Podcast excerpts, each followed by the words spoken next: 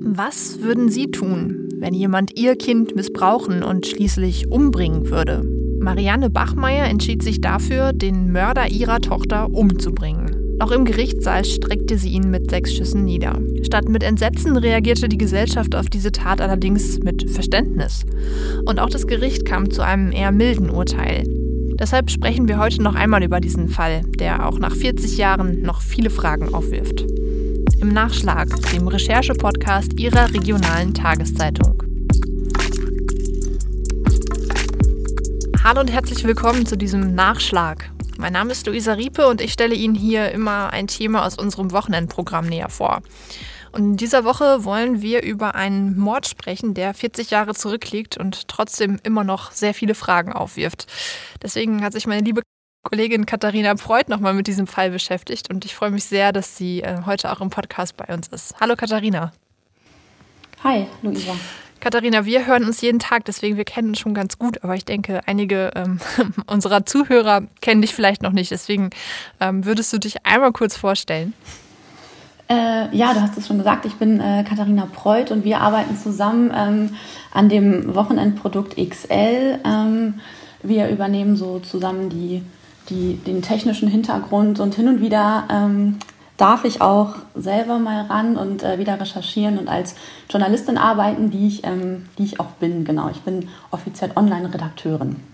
Ja, wir blicken ja heute, ich habe es gerade schon gesagt, auf einen Fall zurück, der schon 40 Jahre zurückliegt. Und äh, trotzdem, so war es auch bei mir, ähm, hat ganz tief irgendwie hinten bei mir im Gehirn was geklingelt, als du mir den Namen Marianne Bachmeier genannt hast. Ähm, kannst du vielleicht zum Anfang mal erklären, wer das war und warum sie so bekannt geworden ist?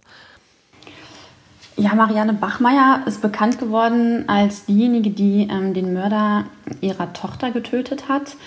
Ähm, genau, das war vor 40 Jahren. Dieser, das in, in, hat in Lübeck stattgefunden. Darum ist sie ähm, auch in Norddeutschland immer noch ähm, vielen bekannt, aber ich glaube auch darüber hinaus, denn ähm, nach ihrer Tat gab es ein riesen Medienecho und auch in der Öffentlichkeit wurde der Fall immer wieder diskutiert. Und ähm, im, im, Fokus, im Zentrum dieser ganzen ähm, Debatte war eben auch die Frage, genau die du auch gerade gestellt hast, wer war eigentlich Marianne Bachmeier? Ähm, auf der einen Seite steht die Vermutung, dass es eben, dass sie eine verzweifelte Mutter war, die, ähm, die den Tod ihrer siebenjährigen Tochter gerecht hat. Und auf mhm. der anderen Seite ähm, gibt es Menschen, die sagen, ähm, sie war möglicherweise eine Narzisstin mit einem, mit einem ausschweifenden Leben, die eventuell sogar auch eine Mitschuld an, der, an dem Tod ihrer Tochter trägt. Also an sich schon ein sehr spannender Fall und ich glaube, da müssen wir erstmal ganz von vorne anfangen und einmal klären, was genau ist denn da passiert. Ähm, du sagtest es gerade, es hat sich vor 40 Jahren zugetragen am 6. März 1981 im Lübecker Gerichtssaal. Was genau ist denn da passiert? Ja, das war damals der dritte Prozess, Prozesstag gegen ähm, Klaus Grabrowski. Ähm, der Saal war ähm, bis auf wenige Ausnahmen leer, so berichten es die eben die wenigen Augenzeugen, die dabei waren. Ähm, Klaus Grabrowski saß schon auf der Anklag Anklagebank und ähm, Marianne Bachmeier kam dann durch die Tür hinein, hat was Dunkles aus ihrer Manteltasche gezogen und acht Schüsse insgesamt abgefeuert. Zwei davon gingen dann ähm, in das Holz der Bank, aber sechs Schüsse haben dann auch Klaus Grabrowski ähm, von hinten in den Rücken getroffen. Sie wurde dann ähm, direkt danach verhaftet. Ähm, Klaus Krabrowski war äh, auf der Stelle tot. Mhm. Das ist schon natürlich eine ganz schön heftige Tat. Ähm, man muss vielleicht dazu wissen, um das irgendwie so ein bisschen nachvollziehen zu können, was dem Klaus Grabowski, von dem du gerade gesprochen hast, konkret vorgeworfen wurde. Ne? Ähm, genau, das ist natürlich nicht ganz unwichtig in diesem Fall. Und zwar ähm, ungefähr ein Jahr vorher, im Mai 1980, ist folgende Situation passiert. Ähm, die kleine Anna Bachmeier, die war, sie war damals sieben Jahre alt, ähm, ist von, also die Tochter von Marianne Bachmeier ist von zu Hause aufgebrochen, um zur Schule zu gehen. Äh, Marianne Bachmeier ähm, hat an dem Tag verschlafen. Sie wollte eigentlich ihre Tochter selbst zur Schule bringen. Ähm, die kleine Anna ist dann aber eben alleine losgegangen und ist aber nie in der Schule angekommen, sondern ähm, hat dann stundenlang bei Klaus Grabrowski verbracht. Der hat sie dort ähm, sexuell misshandelt und im Anschluss mit einer Strumpfhose erwürgt. Ähm, er hat die Tat gestanden. Er hat außerdem auch ausgesagt, dass ähm, das Mädchen ihn erpresst haben soll, dass sie gesagt hat, sie erzählt es ihrer Mutter, ähm, wenn, wenn er ihr nicht fünf Mark gibt. Also dann ist er wohl irgendwie in Panik geraten und, und hat sie dann eben getötet. Ähm, die Tat hat er, wie gesagt, gestanden und das, diese Tat wurde dann verhandelt. Und diese Tat wurde verhandelt vor Gericht und wie du schon beschrieben hast, kam es dann zu diesem ja, das werden wir gleich noch klären, zu diesem mutmaßlichen, diesem Mord äh, an, an äh, Kurt Grabowski. Und ähm, du schreibst es in deinem Text ganz schön, oder du hast es ja gerade auch schon angedeutet, dass danach ein ziemliches Medienecho ähm, entstanden ist. Viele Leute hatten eine Meinung zu diesem Fall. Manche haben gesagt, das ist total verständlich, dass eine Mutter so handelt. Ähm, andere haben natürlich gesagt, irgendwie Recht und Gesetz müssen gelten. Das darf natürlich nicht passieren. Ähm, kannst du das nochmal ein bisschen skizzieren, wie, wie da so das Medienecho war? Genau, das, das hast du eigentlich schon sehr gut zusammengefasst. Es gab eben auf der einen Seite eben das, das Echo der, der Menschen, die dann eben gesagt haben, ähm, sie verstehen den Schmerz der Mutter, sie hätten genauso gehandelt. Und eben auf der anderen Seite, ähm, wo kommen wir denn dahin, wenn, wenn jeder irgendwie Selbstjustiz irgendwie verübt und ähm, Recht und Gesetz genau müssen gelten. Das ist die eine Ebene. Die andere Ebene ähm, ist dass auch das Problem juristisch eigentlich bis heute diskutiert wird. Ähm, es geht über den Fall Bachmeier hinaus, aber ähm, dieser Fall ist ein ganz gutes Beispiel dafür, was gerade ähm, die juristische Debatte ausmacht. Ähm, und da gibt, geht es nämlich um die Unterscheidung zwischen Mord und Totschlag. Totschlag. Du hast ja gerade schon gesagt, wir müssen noch klären, äh, ob es sich hier bei dem, bei dem, was Marianne Bachmeier getan hat, um Mord oder Totschlag handelt. Weil so einfach ist es nämlich tatsächlich nicht. Wir können aber vielleicht schon mal vor, vorweggreifen. Marianne Bachmeier ist dann wegen Totschlags ähm, verurteilt worden, mhm. ne? Genau. Ähm, sie hat wegen Totschlags wurde sie, ähm, wurde sie dann ähm, wurde sie verurteilt und zu sechs Jahren Freiheitsstrafe. Da kann man ja jetzt schon irgendwie so ein bisschen ablesen, ähm, oder man kann verstehen, dass das so ein bisschen auf Unverständnis gestoßen ist, auch zum Teil damals, ne? Denn ähm, man fragt sich ja eine Frau, die irgendwie in, in, mit einer Waffe in einen Gerichtssaal kommt, jemanden erschießt, wie kann das sein, dass die mit Totschlag davon kommt? Ne? Juristisch gesehen ähm, ist es eine Debatte. Ähm, inwieweit sich das dann in die Öffentlichkeit getragen hat, weiß ich nicht so genau. Mir war die Unterscheidung ehrlich gesagt ähm, im Vorfeld nicht komplett klar. Und dazu muss ich auch nochmal sagen, ich bin natürlich auch keine Juristin. Ich habe mich jetzt ähm, während der Recherche zu diesem Fall ähm, näher damit auseinandergesetzt. Ich habe auch mit ähm, Stefan Bahlmann gesprochen. Er ist Vorsitzender Richter am Landgericht Lübeck, eben dort, wo auch ähm, viele Jahre vorher, auch vor seiner Zeit, ähm, eben sich dieses Drama abgespielt hat. Und er hat mir dann ähm, den Unterschied erklärt zwischen Mord und Totschlag. Dann lass uns daran doch mal teilhaben. Beim Mord ist es so, es müssen, ähm, es ist eine vorsätzliche Tötung. Aber ähm, es müssen gewisse Mordmerkmale, ähm, die müssen zutreffen. Und dazu zählen zum Beispiel Mordlust, Habgier, Heimtücke, Grausamkeit oder auch sonstige niedrige Beweggründe. Die unterscheiden dann Totschlag von Mord. Und ähm, ich habe es ja vorhin schon beschrieben, es war so, sie hat ähm, ihre Waffe genommen und hat dann ähm, Klaus Grabrowski von hinten erschossen. Das ist eigentlich ähm, ein ganz klares ähm, Merkmal für Heimtücke. Er konnte sich nicht wehren, ähm, er war dort bewacht, er war völlig unbewaffnet, das muss ja eigentlich klar gewesen sein.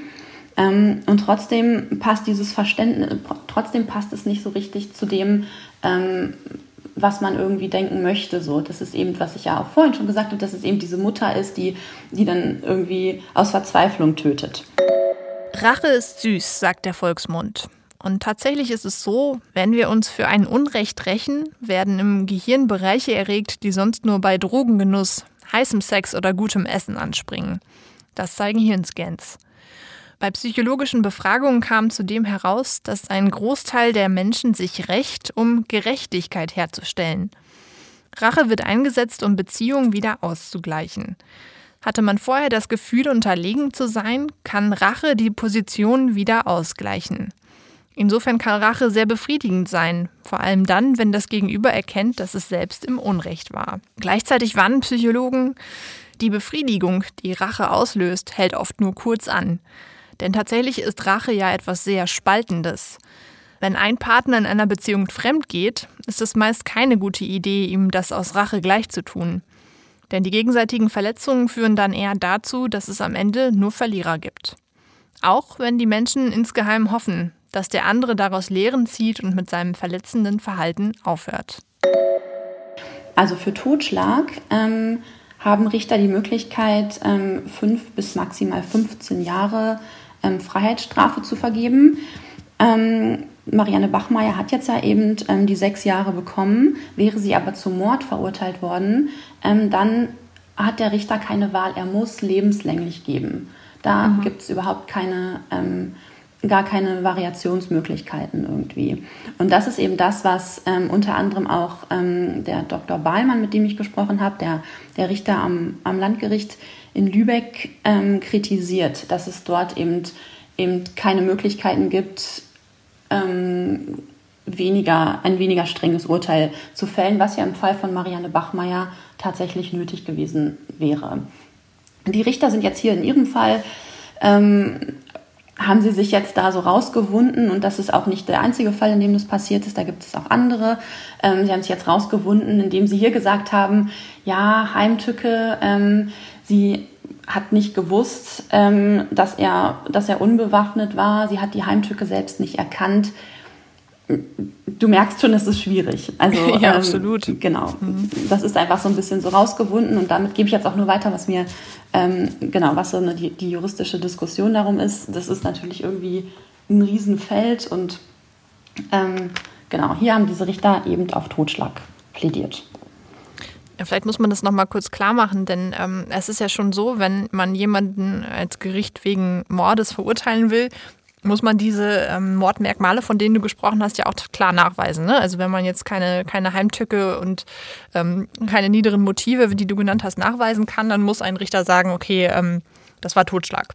Ähm, gleichzeitig, wie du sagst, war dieses Merkmal Heimtücke in dem Fall eigentlich relativ ausgeprägt. Ähm, was, was glaubst du, was war denn dann der Grund, dass das Gericht so entschieden hat, wie es dann entschieden hat? Du sagst, es war relativ klar oder relativ ausgeprägt. So ist es ja nicht unbedingt. Das ist einfach auch eine Kritik an diesem, an dem Mordparagraphen, die eben auch geäußert wird. Dass es, ähm, ich meine, ein Punkt sind zum Beispiel sonstige niedrige Beweggründe. Also es ist halt ähm, relativ schwammig formuliert und ähm, selbst Heimtücke das sind Dinge, die sind irgendwie auslegbar. Das ist, jeder Fall muss dann für sich ähm, entschieden werden und wird es natürlich auch. Aber ähm, trotzdem ist da, der, ist da der Spielraum relativ groß zu sagen, ähm, was sind denn sonstige niedrige Beweggründe? Also ähm, das ist ein, ein großer Kritikpunkt auch an dem Mordparagraphen. Mhm. Ja, wir kommen so ein bisschen in die Richtung äh, zu diskutieren, ähm, warum hat sie denn diese Tat wohl begangen? Also für mich jetzt wäre das erste offensichtliche Motiv, auch wenn das natürlich jetzt so in, in keinem Gesetzbuch steht, aber ähm, ist ja wahrscheinlich Rache, ne? Also das wieder, wieder, wieder auszugleichen, was der Klaus Grabowski ihr angetan hat, nämlich ähm, ihr die Tochter zu nehmen, das irgendwie wieder auszugleichen. Irgendwie so ein Gefühl, was viele wahrscheinlich kennen, oder? Das ist sicherlich die eine Seite, dass sie ähm, ja, dass es dieser, dass es der Schmerz der Mutter war, dass sie den, ähm, dass sie da den Mörder ihrer Tochter gesehen hat ähm, und aus Rache, aus, aus Trauer, aus, aus Verlust ähm, keinen anderen Ausweg wusste und ihn dann eben ähm, getötet hat. Ähm, und ich will das auch überhaupt nicht ähm, ihr absprechen, dass es genauso gewesen ist vielleicht kann einfach auch, kommen einfach vielleicht auch noch andere Punkte hinzu, ähm, die sich so im, Nach im Nachhinein vielleicht ähm, ein bisschen verdeutlicht haben, was Marianne mhm. Bachmeier betrifft. Es haben viele Medien immer wieder über sie berichtet. Sie selbst hat ihre äh, Geschichte ähm, für 100.000 Mark an den Stern verkauft. Mm, selbst kurz vor ihrem Tod gab es noch einen großen ähm, Spiegelbericht ähm, zu, zu, ihr und einfach die Frage, wer sie genau ist. Und ähm, auch da ist es bis zum Ende nicht eindeutig, ähm, wer, wer ist Marianne Bachmeier wirklich. Ähm, eine Lesart könnte zum Beispiel auch sein, dass sie ähm, selbst mit der Schuld möglicherweise nicht leben konnte, ähm, vielleicht die sie auch mitträgt an dem Tod ihrer Tochter. Sie war es, die morgens irgendwie verschlafen hat, die ähm, dafür gesorgt hat, dass Anna alleine losgehen musste und so dann irgendwie auch in die, in die Hände von, von Klaus Grabrowski geriet. Ähm, darüber hinaus hat sie vorher schon Kinder weg, zwei Kinder weggegeben. Ähm, sie war, so sagt, es, sagt man es, sie war viel am Feiern, hatte viele Männerbekanntschaften. Ähm, die Frage, war sie wirklich eine gute Mutter? Und ähm, ja, im Nachhinein hat sie sich viel inszeniert, hat sich in Szene gesetzt, hat auch die Aufmerksamkeit genossen, ähm, hat selber dann noch ähm, versucht, ein Buch zu schreiben, für das sie keinen Abnehmer gefunden hat. Und ähm, ihr lag schon auch was daran, in der Öffentlichkeit zu stehen. Dennoch war sie natürlich auch eine Mutter, die ihr Kind verloren hat. Also es ist wirklich einfach bis heute eine schwierige Frage. Mhm. Vielleicht auch so ein bisschen eine Erklärung, warum sich da ähm, das Gericht dann so schwer getan hat, ein Urteil zu fällen? Bestimmt. Auch Richter sind dann in dem Fall natürlich Menschen und ähm, sehen auch, dass es, dort, dass es dort eine Mutter gibt, die, die ähm, da aus einer Verzweiflung heraus gehandelt hat.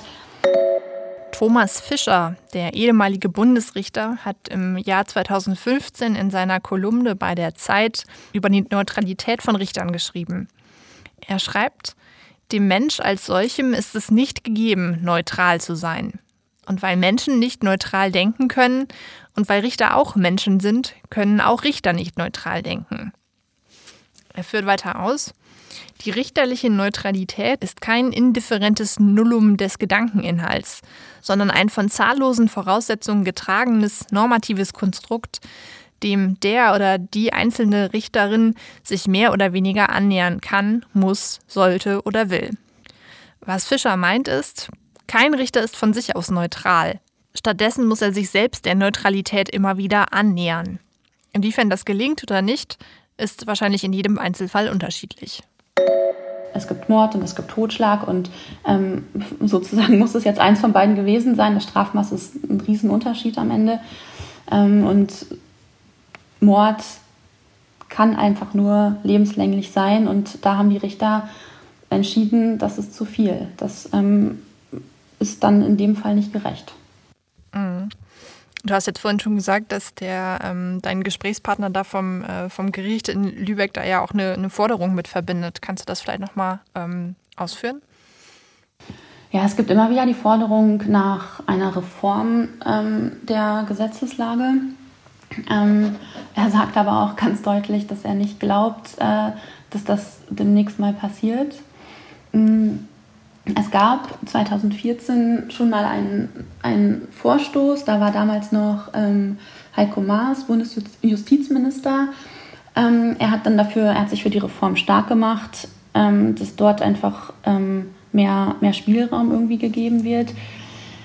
Äh, das Presse, Presseecho daraufhin, auf die, also es war super schlecht, auch ähm, möglicherweise wieder besseren Wissens, ähm, so mit der, mit der Gefahr, mit der Angst im Hinterkopf, äh, dürfen jetzt Mörder irgendwie frei herumlaufen, was natürlich gar nicht irgendwie Sinn und Zweck einer Reform wäre. Ähm, genau, und die wurde dann aber im Keim erstickt und hat es nie äh, geschafft, dass, dass, es dort eine neue Gesetzesänderung gibt. Und das ist jetzt die Einschätzung von, von Stefan Wahlmann, von dem Richter. Er sagt, das wird wahrscheinlich bis heute auch, also das wird erstmal keine neue Reform geben. Und bis das nicht der Fall ist, müssen sich Richter weiterhin da irgendwie verbiegen, irgendwie kreativ werden und Lösungen finden, um ähm, irgendwie ein gerechtes Strafmaß zu finden. Mhm. Ja, was wäre denn aus deiner Sicht ein gerechtes Strafmaß für die Marianne Bachmeier gewesen? Oh, eine richtig schwere Frage. Also ähm, ich, ich, bin ja, wie gesagt, keine Juristin. Ähm, ich glaube, da können wir beide so nur als Laien oder vom, vom Bauchgefühl her irgendwie argumentieren. Ne? Also ja, genau. Hast du eine Meinung dazu? Ja, ich überlege auch die ganze Zeit. Ne? Also ich würde schon sagen, Marianne Bachmeier war eine Mörderin, denn ähm, ich glaube, das ging auch aus deinem Text hervor. Sie hatte ja sogar vorher geübt zu schießen. Ähm, also sie hatte sich auf diese Tat vorbereitet und äh, ich finde, allein das zeigt schon irgendwie, dass, dass sie ja planvoll vorgegangen ist, einem, einem Menschen das Leben zu nehmen.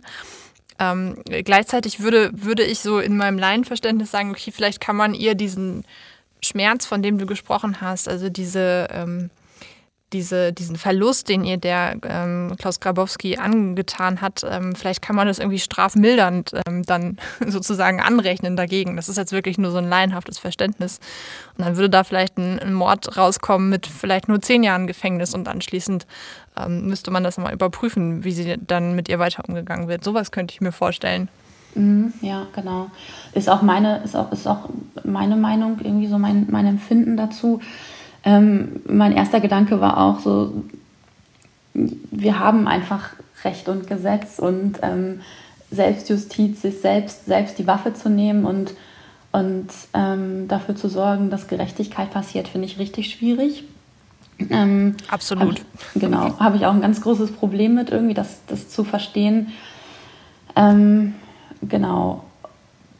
Und dann, ja, was du sagst, ne, wenn man irgendwie von Strafmilderung sprechen kann, dann vielleicht tatsächlich so, dass es dann, ähm, dass man sagt, ja, dann müssen wir halt irgendwie ähm, die Umstände mit, mit in Betracht ziehen. Weswegen wir ja natürlich auch Einzelfallentscheidungen immer wieder haben und weswegen es ja auch Richter gibt, die das dann entscheiden müssen. Ähm, ja, auch da bin ich froh, dass ich das nicht entscheiden musste letztendlich. Mhm. Aber das, was wir jetzt hier gerade diskutieren, zeigt für mich ja eigentlich nochmal ganz deutlich, dass so äh, dieses Thema Gerechtigkeit, wie wir als Laien das vielleicht empfinden würden, und das Recht oder die Rechtsprechung halt einfach nicht immer zusammenpassen. Ist das vielleicht auch eine Quintessenz dieses Falls? Ja, ganz bestimmt. Das hat man ja auch schon mit dem, mit dem Echo einfach in der Öffentlichkeit gesehen, ähm, dass viele gesagt haben, ähm, das hätte ich genauso gemacht, ähm, wäre mein Kind irgendwie, wäre dem sowas angetan worden. Ich weiß nicht, wie ich dann reagiert hätte. Ähm, das zeigt ja schon, dass da auf jeden Fall ein Verständnis auf der einen Seite ist. Auf der anderen Seite auch da muss man sagen, wirklich die Waffe in die Hand zu nehmen und jemanden zu erschießen, von hinten zu erschießen, dazu gehört natürlich irgendwie auch ähm, ganz, ja, weiß ich nicht, dazu gehört natürlich auch was und ähm, vielleicht ist das Empfinden da, vielleicht ist so, dass, dass Menschen, die auf die Art ein Kind verliert, verloren haben oder ähm, auch allein die Vorstellung, so ein Kind zu verlieren, ähm, ist natürlich super schlimm und ähm, die Vorstellung dann zu haben, okay, ich muss mich rächen, um, um selbst wieder irgendwie zurechtzukommen, ähm, ist was anderes, als es dann tatsächlich auch zu tun und tatsächlich dann wirklich jemanden zu erschießen.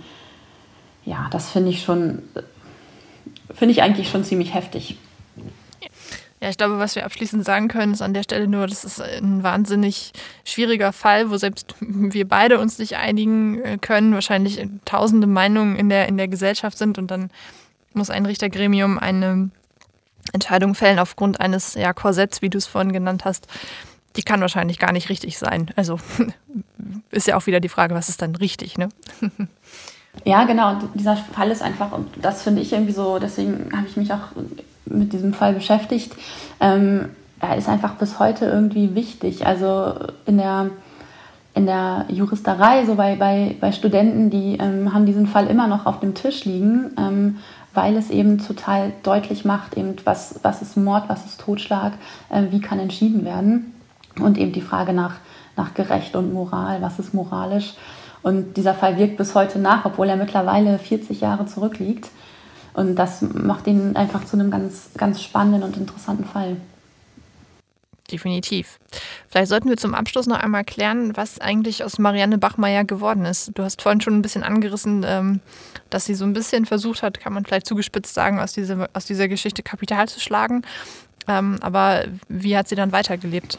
Ja, sie war erstmal eine Frau ohne, ähm, ohne wirkliche Ausbildung. Sie ist mit 16 Jahren das erste Mal schwanger geworden, hatte dann auch einfach immer irgendwie Geldsorgen, ähm, hat dann eben ähm, von Medien Geld bekommen, um dann um ihre Geschichte zu erzählen. Ähm, irgendwann wurde ihr das dann aber wohl zu viel. Sie ist dann ähm, mit ihrem Mann, mit ihrem späteren Mann nach Nigeria erstmal ja, geflohen, also vor der Öffentlichkeit geflohen, also auf jeden Fall ähm, ausgewandert. Ähm, dann ist die Beziehung allerdings in die Brüche gegangen. Dann ist sie nach, ähm, nach Sizilien gekommen, ähm, hat da eine Zeit lang gelebt und äh, hat dort dann versucht, ein Buch zu schreiben, was allerdings, ich habe Auszüge davon gelesen, was wahnsinnig kitschig war und, und ähm, eine ganz äh, krude, äh, ganz, ganz, ganz kruden Schreibstil hatte, so, also auf jeden Fall so, dass es dass irgendwie kein Abnehmer gefunden hat. Ähm, genau, dann ist sie da irgendwie auch nicht so richtig zu Geld gekommen. Äh, irgendwie ein paar Jahre später wurde dann bei ihr Krebs diagnostiziert. Daraufhin ist sie dann wieder nach Lübeck gekommen und ist dann auch 1996 gestorben und wurde dann neben ihrer Tochter Anna beerdigt und begraben. Ist, glaube ich, auch insgesamt nicht besonders alt geworden, ne? Genau, sie ist dann ähm, mit äh, 46 Jahren schon gestorben und war ähm, wirklich noch ziemlich jung, als, dann, als der Krebs dann ihr Leben beendet hat. Alles klar. Ja, Katharina, dann würde ich sagen, ähm, vielen Dank, dass du den Fall für uns nochmal aufbereitet hast und äh, auch dafür, dass du hier im Podcast meine Fragen beantwortet hast. Sehr gerne. Äh, das hat Spaß gemacht mit dir, Luisa. Ich danke dir. Das war Nachschlag, der Recherche-Podcast zum XL, dem Wochenendspezial von der Neuen Osnabrücker Zeitung, der Schweriner Volkszeitung und des Schleswig-Holsteinischen Zeitungsverlags. Vielen Dank, dass Sie zugehört haben. Den ganzen Artikel von Katharina Preuth lesen Sie auf der Internetseite ihrer regionalen Tageszeitung. Es lohnt sich auf jeden Fall reinzuschauen, denn es gibt auch einige spannende Fotos aus der Zeit. Wenn Sie darüber hinaus Fragen, Anregungen oder Kritik haben, melden Sie sich gerne unter podcast.noz.de. Ich freue mich auf jeden Fall, wenn Sie nächste Woche wieder zuhören.